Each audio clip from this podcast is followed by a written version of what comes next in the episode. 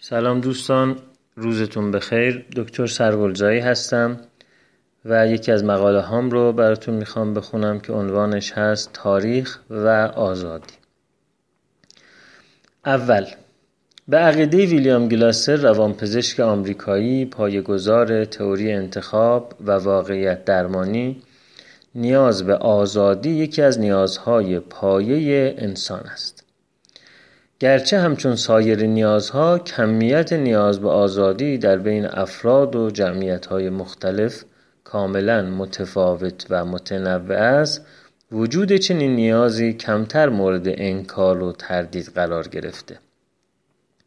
دوم بر اساس دیدگاه الوین تافلر جامعه شناس و آینده نگار آمریکایی و نویسنده کتاب های شوک آینده موج سوم جابجایی در قدرت و همینطور بر اساس نظر استیون کیوی پروفسور دانشکده کسب و کار یان هانسمن تاریخ بشر بر اساس نظام تولید و باز تولید به مراحل زیر تقسیم شده.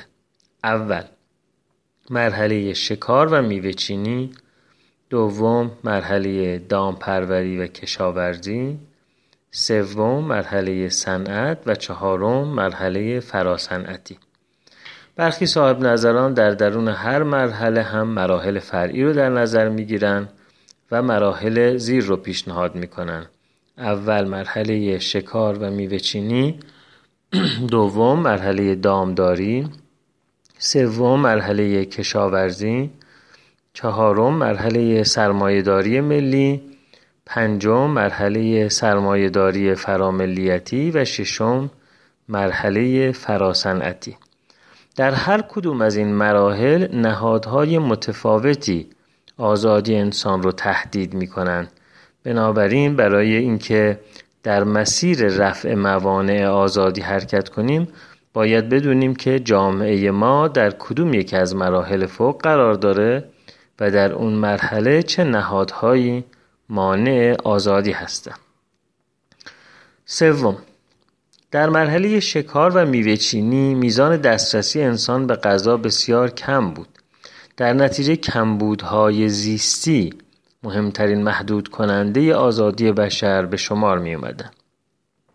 در مرحله شکار بشر در کمون اشتراکی اولیه زندگی می کرد که هنوز مالکیت در اون شکل نگرفته بود زیرا تأمین غذا فقط برای یک روز مقدور بود. بنابراین چیزی باقی نمیمون تا پسنداز بشه و مفهوم مالکیت در ذهن بشر ایجاد بشه. گذار از این مرحله و ورود به مرحله کشاورزی و دامپروری به عقیده استیون کیوی منجر به پنجاه برابر شدن تولید غذای انسان شد. بنابراین مفهوم پسنداز و مالکیت شکل گرفت. چهارم در مرحله کشاورزی ساختار زندگی انسان از کمون اشتراکی اولیه خارج شد و قبیله، اشیره و خانواده شکل گرفت. از اونجایی که منبع اصلی ثروت زمین بود، رقابت بر سر تصاحب, تصاحب زمین بیشتر و حاصل خیزتر یکی از عناصر مهم در روابط اجتماعی بشر شد. کوچهای بزرگ و لشکرکشی های عظیم برای تصاحب زمین های بهتر در این دوران پدید اومدن از اونجا که اتحاد درون گروهی عامل مهم بقای گروه ها بود گروه هایی که انتخاب خودی یا kin selection بیشتری داشتند شانس بقای بیشتری هم داشتند. به همین دلیل در عصر قراردادهای اجتماعی و عرف اجتماعی در به همین دلیل در این عصر قراردادهای اجتماعی و عرف اجتماعی صاحب قداست شدند و سنت و تابو شکل گرفت. در این عصر مهمترین موانع در برابر آزادی و خلاقیت و فردیت انسان نهادهای حافظ سنت بودند یعنی خانواده گسترده و مذهب عرفی. پنجم از اونجا که نخستین ابزارها توسط انسان حدود یکصد هزار سال پیش ساخته شدند صنعت پیشینه کهن داره ولی انقلاب صنعتی بشر رو از عصر کشاورزی به عصر صنعت منتقل کرد.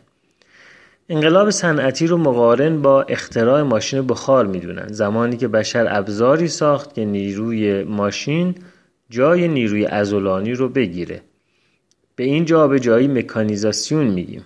به گفته استیون کیوی مکانیزاسیون دوباره دستاورد اقتصادی بشر رو پنجاه برابر کرد.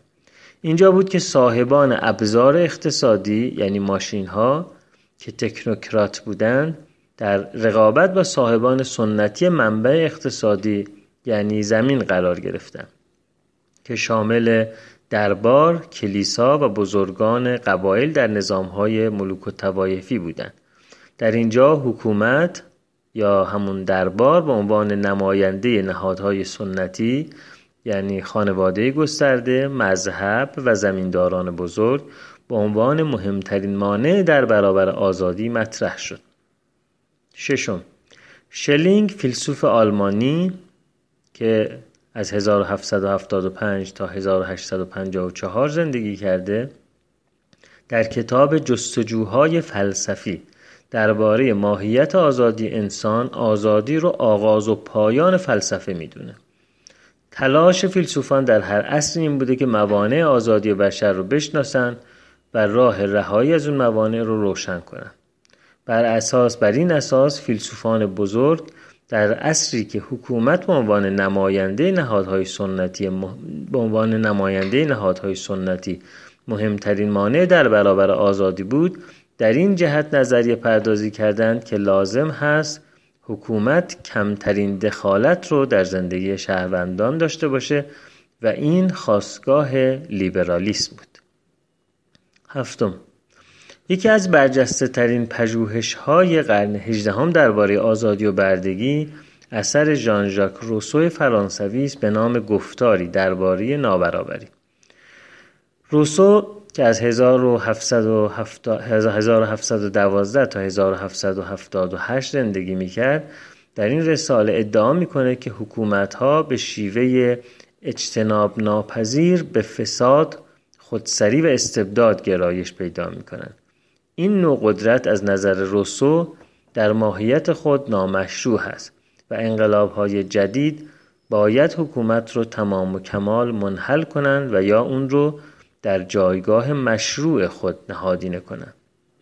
فیلسوف دیگه ویلهلم فون همبولت در دهه 1790 نوشت بخش دولتی نباید در هیچ یک از اموری که منحصرا به امنیت مربوط نیست دخالت کند. همبولت یک اصل مهم آزادی کلاسیک رو بیان می‌کنه.